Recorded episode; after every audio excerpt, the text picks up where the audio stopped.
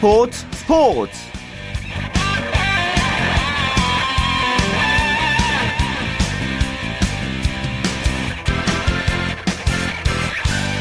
안녕하십니까 토요일 스포츠 스포츠의 아나운서 최시중입니다 소치 동계올림픽을 앞두고 마지막 점검에 나선 김연아 선수의 오늘 스케이트 경기 모습 보셨나요? 정말 최고의 연기였죠. 어, 점수로도 그렇게 말해주고 있습니다. 오늘 김연아 선수가 국내 선수권 대회에서 어, 쇼트 프로그램에서 80.60으로 사상 최고점을 기록했습니다. 이 기록은요 여자 싱글 쇼트 프로그램 역사상 가장 높은 점수입니다. 김연아 선수 본인도 깜짝 놀란 그런 모습이었습니다. 내일 프리스케이팅에서 또 어떤 모습을 보여줄지가 기대가 되고요. 또 하나의 기록을 남겨줄 거라 믿습니다.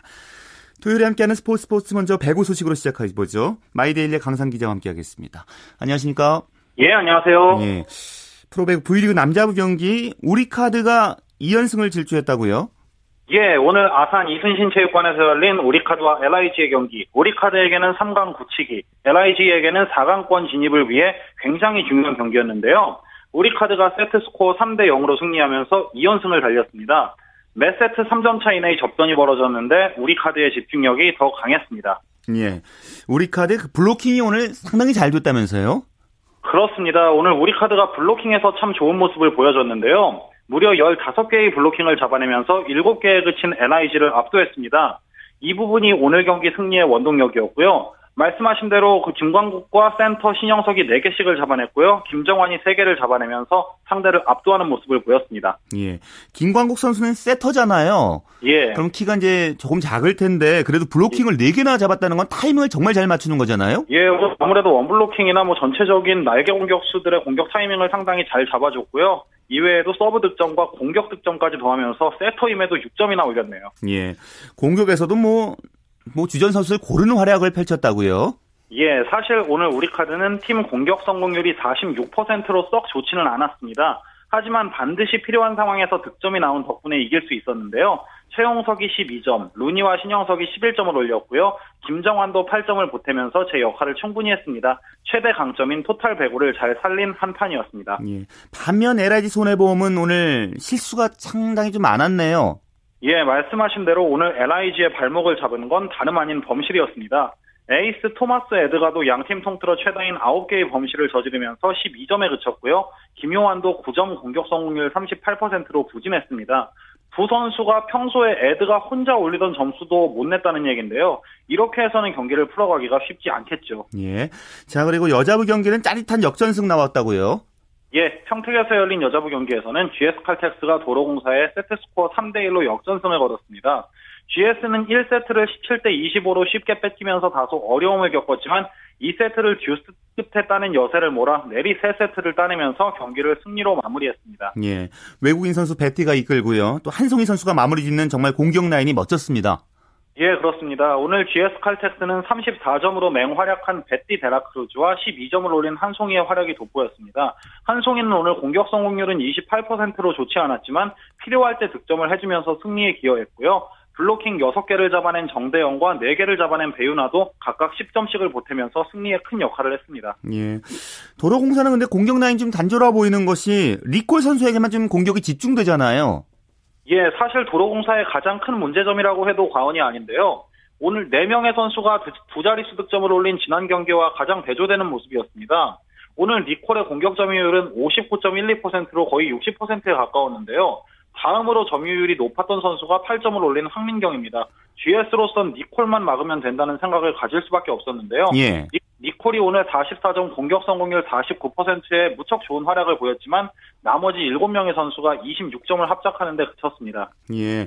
자, 오늘 GX 칼텍스 승리했기 때문에 순위가 좀 변동이 있겠네요. 예, GS 칼텍스는 오늘 승리로 승점 3점을 챙기면서 KGC 인삼공사를 밀어내고 단독 2위로 올라섰습니다. 예. 내일은 어떤 경기가 열립니까? 예, 내일 대전에서 정말 재미있는 두 경기가 열립니다. 먼저 남자부는 전통의 라이벌 삼성화재와 현대캐피탈이 만나는데요. 양 팀은 현재 승점 1점 차로 1, 2위를 달리고 있습니다.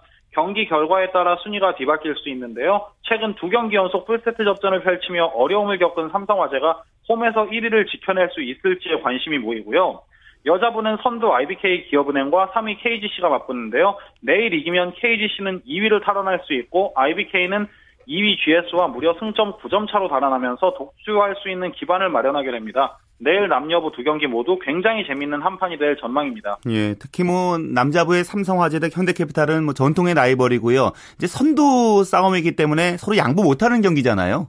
그렇죠. 내일 뭐 대전 체육관에는 정말 많은 관중들이 경기를 지켜볼 것으로 보이고요. 현대캐피탈도 내일 결과에 따라서 1위로 올라설 수 있기 때문에 정말 양보 없는 한판 승부가 벌어질 전망입니다. 네, 내일 경기 기대가 됩니다. 말씀 고맙습니다. 예, 감사합니다. 네, 프로배구 소식 마이데일리 강산 기자였습니다. 계속해서 농구 소식은 월간 루키의 조현일 기자와 살펴보죠. 조 기자 안녕하십니까? 네, 안녕하십니까? 자, 먼저 KT 대 오리온스의 경기부터 전해 주실까요? 그 양팀 간의 그 4대4 맞트레이드를 한 후에 첫 번째 대결이었습니다. 네, 초대형 트레이드 그 이후에 처음으로 양 팀이 만났습니다. 먼저 우승팀은 KT였는데요. KT는 부산 사직체육관에서 열린 고양 오리온스와의 홈 경기에서 78대 69로 이겼습니다. 지난 12월 18일 KT와 오리온스는 4대4 어, 트레이드의 합의를 봤었죠. KT는 어, 전태풍과 랜스 골번, 김승원, 김종범을 데려왔고 어, 오리온스는 이 앤서니 리차드슨, 김도수 그리고 장재석, 임종일을 받았는데 트레이드 이후에 첫 경기였기에 많은 팬들의 관심을 모았는데요. 홈팀 KT의 승리로 끝이 났습니다. 예. 트레이드를 한 후에 사실은 오리온스가 성적이 더 좋았기 때문에요. 오늘 네. KT 선수들이 더 열심히 뛰지 않았을까 이런 생각이 듭니다. 네, 트레이드 전까지 어, 트레이드 이후에 이 오리온스는 2승 2패, 또 KT는 1승 3패를 기록 중이었습니다. 어, 더구나 이 오리온스는 홈에서 모비스까지 잡아내기도 했었는데요. 어, 심적인 부담은 성적이 더 좋지 않았던 KT가 더 컸던 게 사실입니다. 어, 그래서 이제 KT 선수들 오늘 사력을 다해서 뛰었는데 송영진과 오용준, 이 노장 콤비와 또 조성민 선수의 활약도 돋보였습니다. 경기 내내 리드를 잡은 끝에 9점 차 승리를 따낼 수 있었습니다. 예, 특히 전태풍 선수가 오랜만에 그 제대로 된 모습을 보여줬어요. 그렇습니다. 이 전태풍 선수의 장점이 뭐 신명나고 화려한 플레이인데요. 어, 사실 오리온스 시절에는 그런 장면을 많이 볼 수 없었습니다. 아, 하지만 KT 이적 이후에 이 전창진 감독은 전태풍 선수에게 많은 자유를 부여하고 있고요. 어, 그 덕분에 오늘 경기처럼 이 전태풍 특유의 화려한 플레이를 많이 감상할 수 있었습니다. 아, 10득점에 9개 어시스트로 이 더블 더블에 가까운 활약을 펼쳤고요. 아, 경기 종료 직전 이 아이라 클락에게 그림 같은 엘리오 패스를 뿌리면서 승리를 자축했습니다. 예. 조성민 선수 이제 뒷받침을 해줬는데요. 네. 1쿼터에 지금 충돌을 당했었는데 오늘 뭐 슛 감각은 상당히 좋았던 것 같습니다. 네, KT 팬들이 아마 1쿼터에 철렁했을 겁니다. 이 조성민 선수가 동료 송영진과 부딪히면서 무릎을 부여잡고 쓰러졌기 때문인데요. 예. 아, 곧바로 벤치로 물러나서 치료를 받았습니다. 아, 다행히 부상 이후에 코트에 복귀를 했는데요. 그 이후에 도리어 더 빼어난 슛 감각을 선보였습니다. 아, 1쿼터에는 무득점에 그쳤지만 2쿼터 이후에 아, 무려 22점을 몰아넣었고요. 3점슛 아, 5개를 100%의 확률로 리메 꽂으면서 어, 오늘 승리를 이끌었습니다. 예. 오늘 열린 다른 경기들 결과도 정리해 볼까요? 네, 안양 KGC 인삼공사가 서울 삼성 선더스를 꺾고 2연승과 더불어서 10위에서 탈출했습니다. KGC는 홈에서 열린 삼성과의 경기에서 87대 86으로 이겼습니다. 이로써 2연승을 달린 KGC는 9승 21패로 어, 원주동부와 함께 공동 9위로 올라섰고요. 또 리카르도 포웰의 활약을 앞세운 전자랜드는 승률 5할에 복귀했습니다. 아, 창원 실내체육관에서 열린 LG와의 원정 경기에서 68대 아, 63으로 이겼는데요. 오늘 승리로 전자랜드는 15승 15패로 승률 5할에 복귀했습니다. 예. KGC 대 그 삼성의 경우는 정말 한 점 차 접전이었는데요. 네네. 그 KGC의 새 외국인 선수죠. 그 웬델 맥키니스 선수 한국 무대 데뷔전이었는데 오늘 모습이 어떻습니까? 아, 나쁘지 않았습니다. 이 KGC가 새로운 외국인 선수로 낙점한 이 맥키니스 선수 음, 한국 무대 데뷔전에서 13분 50초만 소화하고 12득점, 또 5개 리바운드를 올리는 괴력을 뽐냈는데요. 아, 코트를 밟은 지 44초 만에 양희종 선수의 어시스트를 받아서 강력한 투핸드 덩크를 터뜨렸습니다. 아, 이후 자유투로도 2득점을 더하면서 무난하게 출발했는데요. 또 귀중한 공격 리바운드를 뭐 두 개나 따내는 등 이 본인의 득점뿐만 아니라 또 궂은일에도 능한 아, 장점을 선보였습니다. 이상범 감독도 이 맥키니스의 활발함에 아주 큰 만족감을 드러냈습니다. 예, KGC가 조금 이제 본인들의 모습을 좀 보여주고 있네요. 아, KG 신상사는 뭐 이제 좀 있으면 또 박찬희 선수도 제대를 하거든요. 예, 예. 네, 그렇게 되면 지금 공동 9위에 처져 있지만 뭐 언제든지 고춧가루를 뿌릴 준비가 돼 있습니다. 예. 자 프로농구 내일 주목할 경기 정리해 주실까요? 네, 내일 재밌는 경기들이 많이 열립니다. 아, 우선 오후 2시 울산에서는 모비스와 전자랜드가 만납니다. 아, 오늘 LG를 꺾은 이 전자랜드가 모비스를 맞아서 어, 또한 번 선전을 펼칠지 기대가 됩니다. 또 같은 시각 잠실에서는 삼성과 KCC가 대결을 벌이는데요. 아, 두 팀의 승차가 고작 한 경기에 불과합니다. 아, 치열한 대결이 펼쳐질 것으로 보이고요. 예. 어, 마지막으로 오후 4시에는 이 고양체육관에서 어, 오늘 나란히 패한 이 오리온스와 LG가 아, 연패에 빠지지 않기 위해 또 사력을 다할 전망입니다. 예. 자, 내일 여자 프로농구 올스타전 열리죠? 네네. 예. 이 내일 여자 프로농구 올스타전이 춘천에서 열립니다. 예. 아, 수많은 별들을 한꺼번에 볼 수 있는 좋은 기회인데요. 이 올스타전에 앞서서 어, 오후 12시 40분에는 이 여자 농구 레전드 팀과 또 우지원 코치가 이끄는 연예인 농구팀이 한판 승부를 벌입니다. 또 하프타임에 진행되는 3점슛 컨테스트에서는 이 전년도 우승자인 우리은행의 박혜진 선수가 또 다른 선수들과 3점슛 왕을 놓고 어, 대결을 벌일 예정이고요. 예. 이 스피드슛 릴레이에서는 중부지구와 또 남부지구로 각각 나눠서 가장 빠른 선수들로 어, 팀을 구성해서 또 최고의 스피드를 겨루는 행사인데요. 많은 농구 팬들의 기대를 모으고 있습니다. 예, 정말 볼거리가 상당히 많군요. 네. 네, 알겠습니다. 말씀 고맙습니다. 네, 감사합니다. 네, 프로농구 소식 월간 루키의 조현일 기자였습니다.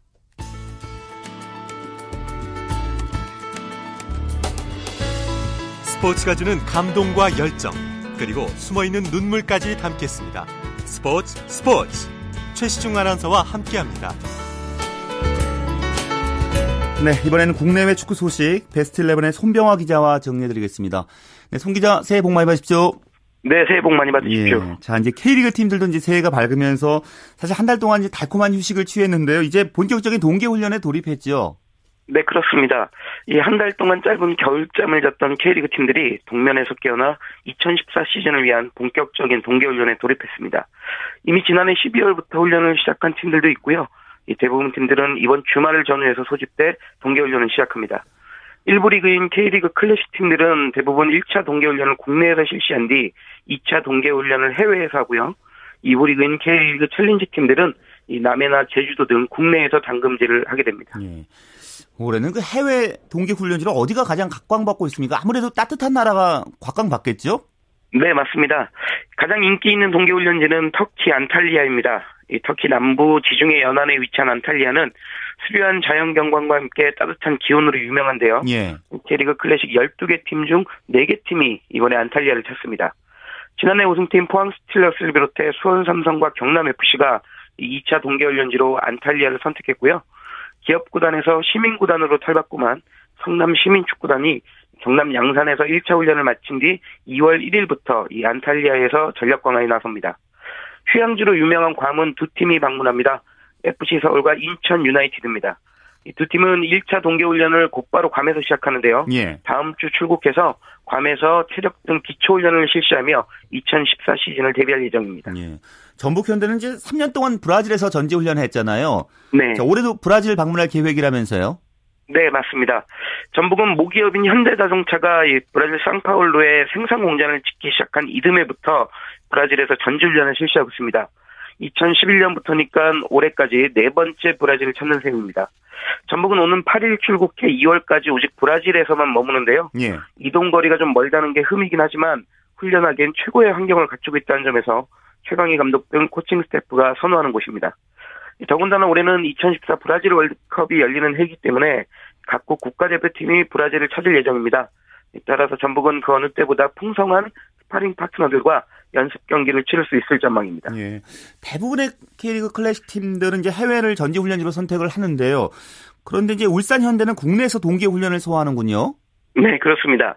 울산은 1차 동계훈련을 클럽하우스가 있는 울산에서 실시한 뒤 2차 동계훈련은 제주도로 이동해 치릅니다. 그리고 다시 울산으로 돌아와 최종 3차 동계훈련을 실시해 오직 국내에서만 머물게 됐습니다. 이는 김호곤 감독에 이어 지휘봉을 잡은 조민국 신인 감독의 의지인데요. 해외 전지훈련을 그다지 선호하지 않는 조 감독은 해외로 움직이는 시간까지 아껴서 팀 내실을 다지겠다는 각오를 내비치고 있습니다. 예. 자, K리그 챌린지 이제 2부 리그인데요. 그 챌린지 팀들의 동계 훈련지는 아무래도 여건상 좀 국내가 많지 않을까요? 네, 맞습니다. 1부 리그인 K리그 클래식 팀들에 비해 재정 여건이 좋지 않은 K리그 챌린지 팀 대부분은 국내에서 담금질을 실시합니다. 경찰 축구단은 강릉과 울산을 오가며 동계훈련을 하고요. 부천FC와 수원FC 등은 제주와 거제 등 비, 비교적 따뜻한 남쪽 나라에서 겨울을 보냅니다. 하지만 K리그 챌린지 팀들 중에서도 해외로 전지훈련을 떠난 팀이 있긴 한데요. 예. 지난해 1부 리그에서 2부 리그로 추락한 강원FC와 대구FC 그리고 광주FC가 그 주인공들입니다. 이들 세 팀은 각각 터키, 태국, 일본에서 동계훈련을 실시하면서 2014 시즌을 대비하게 됩니다. 그리고 이 K리그 챌린지에는 머나먼 남미로 전지훈련을 떠난 팀이 하나 있는데요. 예. 바로 고양 하이FC입니다. 고양은 오는 14일 베네수엘라로 출국해 1차 전지훈련을 실시하고 2월 21일부터는 콜롬비아로 이동해 2차 전지훈련을 할 계획입니다. 열심히 이제 전지 훈련 중이군요. 자, 유럽 축구 얘기 좀 넘어가 보죠. 오늘 밤부터 잉글랜드에서는 FA컵 3라운드가 시작되잖아요. 네, 이 세계에서 가장 오래된 축구 대회라는 잉글랜드 FA컵 3라운드가 오늘 밤 맨체스터 시티 대 블랙번전으로 시작됩니다.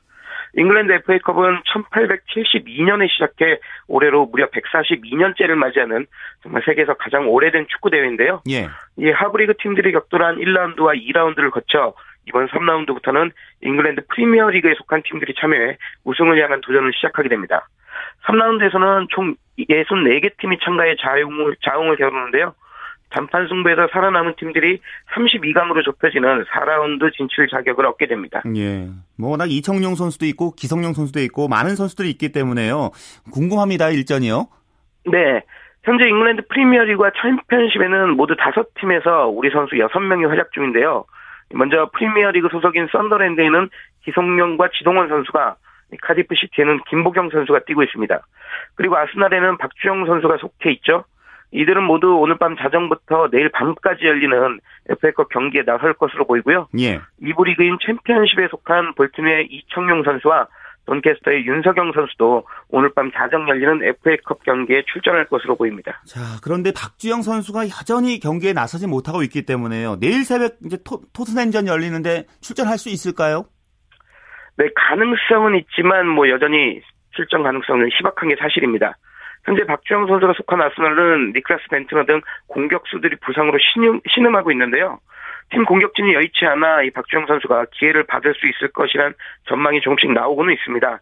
예, 하지만 부상에서 돌아온 포돌스키를 비롯해 아직 대체 자원들이 충분히 있고 박주영 선수가 여전히 벵거 감독의 마음을 사로잡지 못하고 있다는 점에서 가능성은 희박합니다.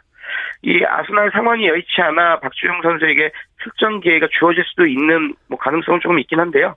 과연 박주영 선수가 올 시즌 두 번째 출전 기회를 잡게 될지 주목됩니다. 자, 어찌됐든 박주영 선수가 뛰는 모습 좀 보고 싶습니다. 네, 맞습니다. 네, 알겠습니다. 오늘 소식 잘 들었습니다. 고맙습니다. 네, 고맙습니다. 네, 지금까지 국내외 축구 소식 베스트 11의 손병화 기자와 함께했습니다.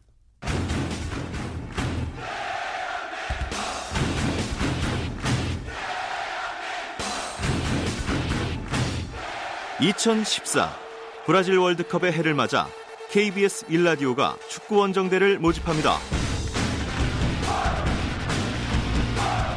대한민국 청소년 축구 원정대는 탈북 청소년과 남한 청소년으로 구성된 남북 단일팀으로 태극 전사들보다 한 발 먼저 브라질을 방문해 현지 청소년들과 실력을 겨루게 됩니다. 축구 원정대원으로 선발되면 브라질 현지에서 보름간 선진 축구를 배울 수 있는 기회가 주어집니다. 축구를 좋아하는 18세에서 22세 청소년이면 누구나 참여 가능하며 신청은 1월 10일까지입니다. 자세한 내용은 KBS 라디오 홈페이지를 참조하세요. 참가 경비는 전액 무료입니다. 네, 토요일 스포츠 스포츠 함께하고 계십니다. 네, 매주 토요일엔 스포츠 현장 중계하고 있죠. 추신수 선수가 오랜만에 팬들과 만났습니다. 그 현장을 정수진 리포터가 담아왔습니다. 네, 메이저리그를 대표하는 특급 외야수 추신수 선수, 이 메이저리그 역대 27위, 외야수 역대 6위의 대형 계약을 텍사스 레인저스와 체결을 하면서 또 한 번 관심을 모으고 있는데요. 지난해 12월 30일에 금의환향을 하면서 국내 일정을 바쁘게 소화를 하고 있습니다. 오늘은 서울의 한 호텔에서 팬들과의 만남 시간을 가지고 있는데요. 그 현장으로 함께 가보시죠. 추신 선수 입장해 주세요. 안녕하세요.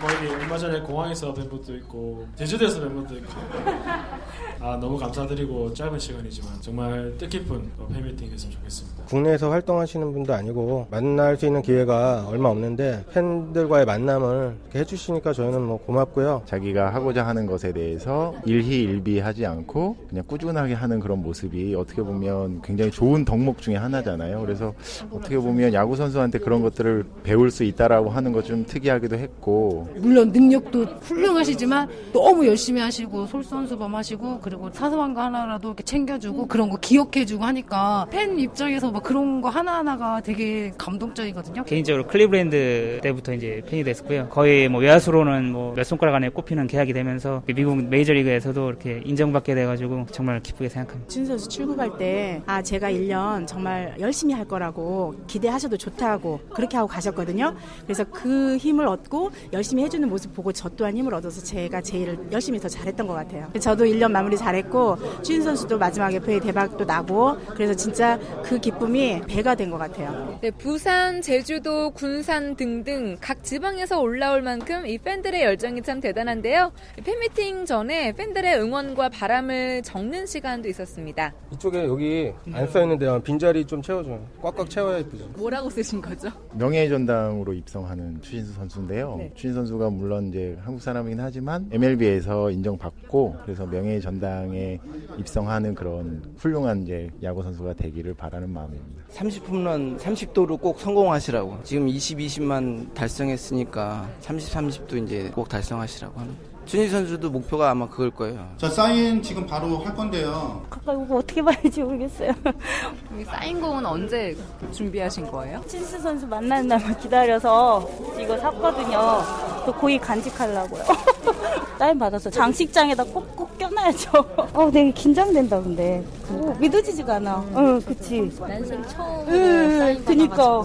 아, 주인 선수에게 질문을 드리고 답변을 할 수 있는 그런 시간을 갖도록 하겠습니다. 앞으로 이제 텍사스라고 하는 새 팀이 있지만 어쨌든 2013년 동안 기억에 남는 뭐 베이커 감독님과의 일화라든가 그런 것들이 있다면 어, 다들 기억하시겠지만 마이애미 전때 홈런 두 개 치고 4안타 쳤을 때 그 경기 전에 제가 굉장히 슬럼프가 좀 길었습니다. 한 일주일 10일 못했을 거예요. 그래서 제 나름대로 뭔가 찾아보려고 이제 어, 타격을 이제 좀 더 많이 하고 했는데 더스티 베이커 감독님 같은 경우는 저한테 뭐라고 말씀하셨냐면 할 거면은 뭐 진짜 한 20개만 해라. 뭐 나는 뭔가 돌파구 찾아보려고 하는데 자꾸 하지 말라고 하니까 그래서 기분 안 좋아서 이제 저 그때 에이전트가 마이애미에 와 있었는데 에이전트랑 이제 호텔 바에 내려가서 이제 술을 한잔 하고 있었어요. 근데 이제 더스티 베이 감독님 계시더라고. 저한테 이제 술을 사주면서 앉아서 이야기를 그때 한 시간 정도 했어요. 이제 감독님이 살아온 이야기, 뭐 자기가 흑인으로서 받았던 그런 차별들, 저에 대한 생각들, 그 다음날은 경기장에 간 거예요. 그리고 이제 산타를 치고 홈런 치고 한 거예요. 그래서 그때 홈런 두 개 치고 했을 때 감독님이 이제 저랑 맨날 바에서 그렇게 술 한잔 하자면서 자기가. 네. 지금 성공적으로 계약을 해서 새 팀으로 가셨으니까 거기서 좋은 성적 내시고 항상 염원했던 월드 시리즈 우승해서 우승바지 한번 끼고 똑같은 자리에서 축하의 샴페인을 마셨으면 좋겠습니다. 화이팅! 오래오래 야구를 할 수 있는 그런 선수 그래서 오래오래 하다 보면 자연스럽게 어, 뭐 올스타로 뽑힐 수도 있고 MVP로 선정될 수도 있는 거니까 다치지 않고 오래오래 건강하게 야구를 할 수 있었으면 좋겠습니다. 화이팅! 대박 나셔서 너무 좋고요. 그런 만큼 추진 선수도 더 잘하실 거예요. 왜냐하면 추진 선수는 그런 능력에 맞게끔 항상 하시는 분이니까 믿어 의심치 않고 저희는 진짜 끝까지 추진 선수 은퇴하셔도 그때까지 영원한 팬인 거를 맹세합니다. 추진 선수가 이제 작년까지도 보면 사구를 좀 많이 맞긴 하는데 올해는 이제 사구도 좀 작년에 비해서 한 반 이상으로 좀 줄고 뭐 성적도 뭐, 뭐 잘 하시겠지만 꾸준히 뭐 해가지고 계속 이제 뭐 인정받는 선수가 됐으면 좋겠습니다. 진 선수 영원한 저의 영웅, 영웅입니다. 언제까지 응원할 거고 항상 최선을 다하는 그 모습 앞으로도 변치 않고 잘해주기를 항상 응원하겠습니다. 네, 앞으로도 멋진 활약을 기대 하는 팬들의 바람처럼 이 메이저리거 추신수 선수의 또 한 번의 비상을 기대해 보겠습니다. 지금까지 추신수 선수 팬미팅 현장에서 정수진이었습니다.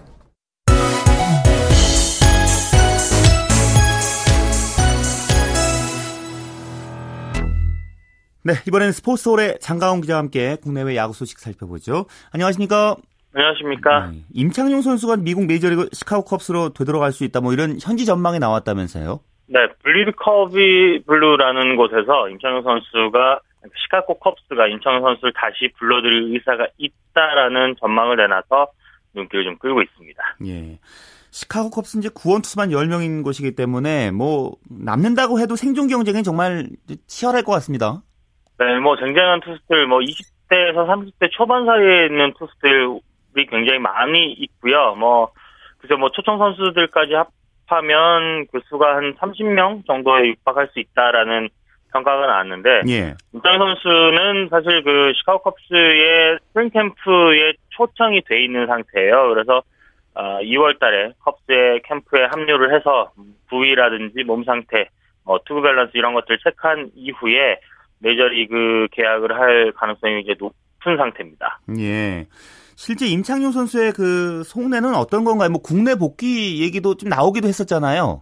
네, 일단 우리나라로 돌아온다면 뭐 마무리 투수로 충분히 활약을 할 수 있다라는 평가들이 나오고 있는데 임창 선수하고 직접 이야기를 해본 결과는 임창 선수의 목표는 딱 하나예요. 올해 풀타임 메이저리거로 활약하겠다.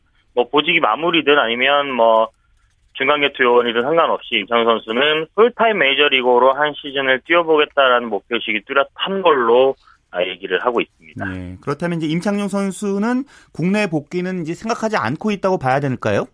그렇죠. 뭐 일단은 뭐 메이저리그로 갈 확률이 한 70% 정도 되고요. 예. 나머지 20%는 일본으로 돌아가는 거 그리고 그리고 그마저도 안 된다면 이제 최악의 경우에 국내로 복귀를 하겠죠. 예. 뭐 최악의 경우라면 이제 국내에서도 삼성 얘기도 좀 나오긴 하던데요. 네, 일단 이미탈퇴 신분으로 풀려 묶여 있기 때문에 이 국내 리그로 온다면 삼성이 임창용 선수를 독점할 수 있는 권리를 가지고 있고요. 예. 오승환 선수가 일본으로 진출을 했기 때문에 사실 삼성도 마무리 고민이 있거든요. 그래서 류중일 감독이 임창용 선수가 필요하다라는 의사를 내비쳤는데 오승환 선수와 임창용 선수가 지금 괌에서 같이 훈련을 하고 있어서 그래서 임창용 선 오승환 선수와 임창용 선수를 잘 설득할 수 있을지는 좀 지켜봐야 될 것 같아요. 예. 하지만 뭐 임창용 선수 의지대로 저 풀타임 메이저리가 됐으면 하는 그런 그 바람도 있습니다. 그럼요. 메이저에서 마무리로 활약을 해도 임창용 선수는 충분히 아, 이름에 걸맞는 그런 활약을 할 거라고 기대가 됩니다. 예. 자, 또 하나의 관심사 윤성민 선수 거치인데요. 아직까지 팀이 정해지지 않았기 때문에 지금 어떤 상황인가요? 아, 윤성민 선수 지금 국내에서 잘 쉬고 있고요.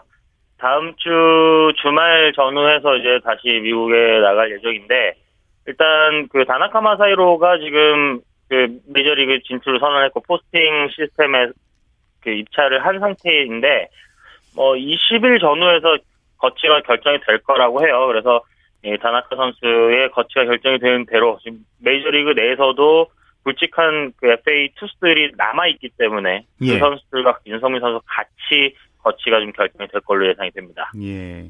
뭐 선발이냐 중간 개투냐 이런 보직에 대한 얘기도 좀 나오던데요. 어떻게 보시나요? 예. 일단 뭐 몸 상태 관련해 가지고 현지에서 이야기들이 많이 나오고 있는데 그 이야기들이 사실 국내 이제 기사들을 통해서 미, 그 미국 메이저리그 취재하는 기자들이 그 기사를 보고 우리가 외신 받아보는 것처럼 아, 그 친구들이 받아보고 윤석민 선수 어깨가 안 좋다 뭐 이런 이야기들을 하고 있는데 예. 일단은 윤석민 선수는 보직은 선발이었으면 좋겠지만 메이저리그 팀에서 정말로 자기를 원한다면 보직이 상관없이 가겠다라는 의사를 좀 드러내고 있기 때문에 그래서 보직보다는 어떤 조건에 어떤 형태로 계약을 맺느냐, 뭐 스플릿 계약이냐 아니면 메이저리그 계약이냐 이런 부분들이 더 중요하지 않을까 싶네요. 예. 최근에 윤 선수하고 통화해 보셨어요?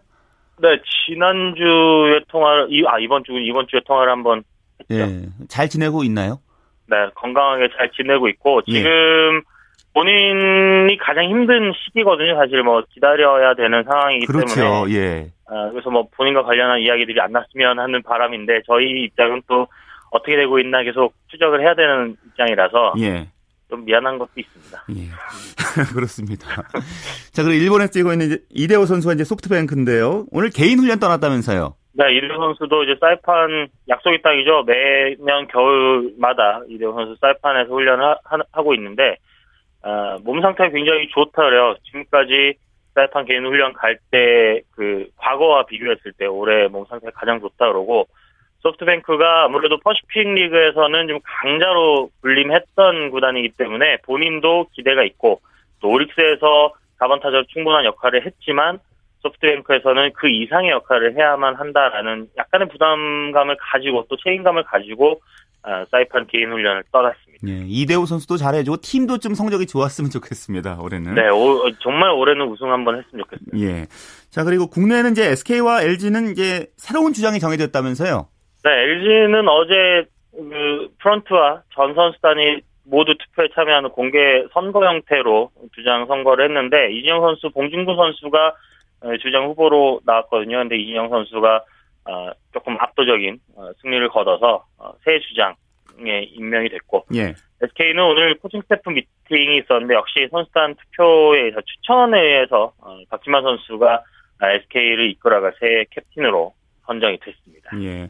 자, 그리고 삼성은 이제 전천후 그 외국인 내야수를 영입했네요. 네, 꾸준히 물망에 올랐던 야마미코 나바로라는 선수가 삼성과 30만 달러에 계약을 했는데 180cm, 98kg의 체력을 가진 조금 건장한 우투 우타 유형의 선수인데요.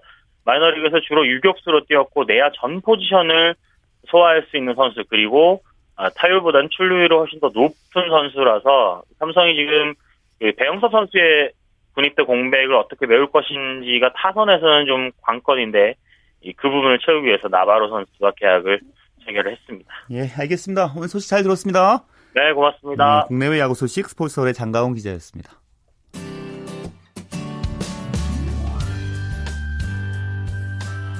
스포츠를 듣는 즐거움. 스포츠, 스포츠. 최시중 아나운서와 함께합니다. 네, 매주 토요일은 스포츠계 라이벌의 집중 조명해보고 있습니다. 스포츠 라이벌의 세계 한겨레신문 김동 기자와 함께합니다. 김 기자, 새해 복 많이 받으십시오. 예, 새해 복 많이 네, 받으세요. 오늘 새해 첫 라이벌 이제 소개가 되는데요. 예.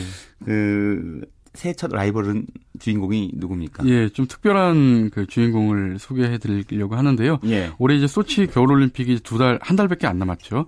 이 여자 피겨 스테이트 스케이트 최고의 라이벌이죠. 김연아와 아사다 마오. 아. 두 선수를 이번 주와 다음 주에 걸쳐 예. 소개해 드리겠습니다. 오늘 그 김연아 선수 연기 KBS 통해서 중계 방송했잖아요. 예. 좀 빨려 들어가겠다는데요. 예. 그 최고 점수를 기록했어요. 그렇습니다. 오늘 고양시 어울림누리에서 이 코리아 피겨스케이팅 챔피언십 여자 싱글 쇼트 프로그램에 출전을 했는데 무려 80.60점을 받았습니다.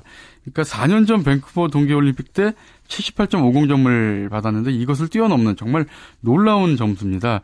그러니까 국내 선수권 대회이다 보니까 뭐 비공인 그 예. 기록으로 이제 공인 기록으로 인정은 받지 못했지만 그러니까 물론 이제 다른 나라 국, 국내 대회에서 이보다 더 높은 점수가 있을지도 모르지만 그럴 가능성은 희박하기 때문에 아마도 비공인 세계 최고 기록이 아닌가 생각이 듭니다. 예. 김연아 선수 정말 오늘 실수 없는 완벽한 연기 그리고 뭐 점프가 정말 기가 막혔는데요. 지난번 크로아티아 대회보다 한층 업그레이드된 그런 경기를 펼쳤죠. 그러니까 경기가 끝난 뒤에 긴장하지 않으려고 했고 점프가 잘 됐다 이런 얘기를 했고요.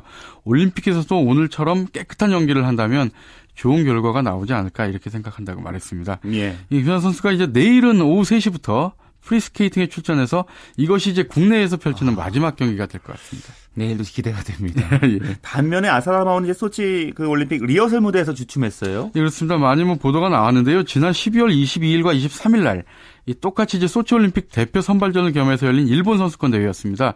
여전히 점프 불안을 드러내면서 3위에 그쳤는데요. 일본에 이제 그 세 장의 올림픽 티켓이 주어지기 때문에 이 뭐 올림픽 출전은 권은 따냈지만 자신의 주무기 트리플 악셀을 잇따라 실패하면서 굉장히 좀 불안한 모습을 보였죠. 예. 하지만 일본 선수권 대회에서의 부진이 아사다 선수의 경쟁심을 자극했다 이런 분석도 있는데요. 일본 언론들은 일본 선수권 대회 이후에 동기부여가 됐다면서 최근 허리를 치료하면서 휴식을 취하고 있는데 이 선수 자신의 의지가 매우 강하다 이렇게 전했습니다. 이 아사다 선수가 지난 크리스마스 때 후원사인 일본 항공 행사에 참석해서 가장 좋은 세계 메달을 어, 일본에 음. 가져오고 싶다 이렇게 의욕을 드러냈습니다. 정말 두 선수가 숙명의 라이벌이잖아요. 예. 동갑이고요. 예. 생일도 20일밖에 안 나요 차이가. 그렇습니다. 1990년생 올해가 이제 청말띠에 데 바로 이 두 선수가 24살 동갑내기 100말띠입니다. 이 생일도 김연아 선수가 9월 5일이고요. 아사나마오가 9월 25일 불과 20일 차이밖에 나지 않습니다. 또 키도 1cm 정도 차이 나고요. 몸무게도 뭐 프로필상으로 똑같습니다. 그러니까 두 선수가 노비스 즉 13살 이하 어린이 시절부터 12년째 정말 팽팽한 라이벌 구도를 이루고 있는데요. 예. 2014년 소치 겨울올림픽이 사실상 두 선수의 생애 마지막 대결이 될 것 같습니다. 그렇죠. 두 선수 이제 세계 피겨스케이팅 사상 최고의 라이벌이라고 좀 평가해도 되겠죠? 예, 실제로 미국의 타임지가 지난 2010 밴쿠버 겨울올림픽 끝난 뒤에 역대 피겨스케이팅에서 기억할 만한 라이벌 10, 10건을 선정을 했거든요. 거기에 김연아와 아사다 마오가 단연 1위로 꼽혔습니다. 이 사실 피겨스케이팅 역대 최고의 라이벌 하면 이 상대를 피습까지 했던 토냐 하딩과 낸시 캐리건이 있죠. 예. 근데 이 김연아와 아사다 마오가 이 하딩과 아, 하딩과 캐리건을 제치고 1위에 오를 만큼 빙판의 최고의 라이벌로 꼽혔습니다. 3위가 이 브라이언 전쟁으로 불렸던 남자 싱글 역대 최고의 라이벌 미국의 브라이언 보이타노와 캐나다의 브라이언 오서인데요. 어. 이 오서가 바로 이 김연아 선수가 그렇죠. 밴쿠버에서 금메달 딸 때 코치였죠. 예, 예. 자, 두 선수에 대해서 좀 자세히 살펴보죠. 먼저 김연아 선수 어린 시절 얘기해 주시죠. 예, 고향이 경기도 부천이고요. 7살 때 처음 스케이트를 배웠습니다. 뭐 타고난 점프력, 리듬감을 앞세워서 이 초등학교 때 이미 중고등학교 언니들을 따돌리고 국내 대회를 우승을 독차지했는데 그래서 이제 피겨 신동으로 불렸죠. 12살 때 러츠, 플립, 살코, 토루프, 루프까지 다섯 가지 기술의 트리플 점프를 모두 완성하면서 단숨에 이 세계 무대에서 통할 재목으로 인정을 받았습니다. 아사다 마오 선수는 어땠습니까? 이 아사다 마오의 고향은 일본 나고야인데요. 이 마오라는 이름은 아사다 마오의 그 아버지가 일본의 여보, 여, 여배우 다이치 마오의 팬이라서 그렇게 마오라 그렇게 지었다 그래요. 예. 근데 마오의 그 언니 아사다 마이 또한 이 피겨스케이팅 선수, 선수였습니다. 2006년 4대륙 선수권 대회에서 6위에 오를 만큼 뛰어난 선수였는데 지금은 이제 은퇴해서 MC와 피겨스케이팅 해설자로 활동을 하고 있습니다. 이 아사다 마오는 12살 때 처음 트리플 악셀을 뛰었고요. 14살 때 2004년이죠. 핀란드 헬싱키에서 열린 2004-2005 주니어 그랑프리 파이널에서 주니어 여자 선수로는 처음으로 트리플 악셀 점프에 성공을 했습니다. 그 주니어 시절에는 김연아 선수가 좀 아사다 마오 선수에 좀 밀렸죠? 예, 그렇습니다. 이 한일 양국을 대표하는 두 선수가 주니어 시절부터 끊임없이 국제대회에서 라이벌 대결을 펼쳤는데 이 세계 그 주니어 시절부터 이 시니어 데뷔 초기까지는 아사다 마오의 성적이 더 좋았습니다. 그러니까 아사다가 여자 선수로는 쉽지 않은 트리플 악셀 공중에서 3회전 반을 도는 건데요. 예. 어, 이것이 이제 아사다의 그 필살기라고 할 수 있는데 하지만 항상 회전수가 부족하다는 논란에 휩싸였었죠. 이제 심판들이 좀 관대하고 느슨하게 판정을 하는 게 아닌가 이런 지적이 아, 있었는데 예. 사실 김연아 선수는 굉장히 정확한 트리플 콤비네이션 점프를 구사하거든요. 그래서 예. 김연아 선수가 좀 그, 그때까지 좀 손해를 봤다 이런 지적이 있었습니다. 예. 다음 주에도 두 선수와 관련된 재밌는 얘기 기대하겠습니다. 예, 감사합니다. 고맙습니다. 예. 스포츠 라이벌의 세계 한겨레 신문 김동훈 기자와 함께했습니다. 자, 여자 골프 세계 랭킹 1위 박인비 선수가 미국 골프 기자 협회가 뽑은 올해 여자 선수상을 받습니다. 91%의 압도적인 득표율로 선정이 됐고요. 자, 올해 남자 선수에는 호주인으로는 최초로 그린 재킷을 걸친 아담 스코 선수가 선정됐습니다. 시상식은 오는 4월 9일 미국 조지아주에서 열립니다. 자, 배상민, 배상문 선수가 PGA 투어 2014년 첫 대회죠. 현대 토너먼트 오브 챔피언스 1라운드에서 단독 10위에 올랐다는 소식이 있습니다. 오늘 준비한 소식 여기까지입니다. 내일도 풍성하고 즐거운 스포츠 소식으로 찾아뵙겠습니다. 함께 해 주신 여러분 고맙습니다. 지금까지 스포츠 스포츠 전 아나운서 최시중이었습니다.